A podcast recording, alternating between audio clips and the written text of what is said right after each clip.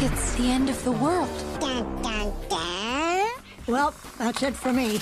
In the new movie The Croods: A New Age, now in theaters, we're reintroduced to a cave-dwelling family we first met back in 2013. The Croods have crawled out of their cave.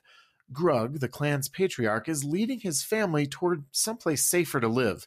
There's adventure and peril at every turn for this multi-generational family, which consists of Ugga, Grug's wife, Eep, their oldest daughter, Eep's boyfriend, Guy, Thunk, their son, Sandy, their baby, and Gran, Ugga's mom. But the Croods soon run into something very strange, a wall protecting a lush paradise. They think they found their new home, until that is, they discover that a much more evolved family, known as the Bettermans, already lives there. The Croods and the Bettermans don't really care for each other at first, but they'll have to set aside their differences when a crisis strikes both families. I thought cave people died off years ago.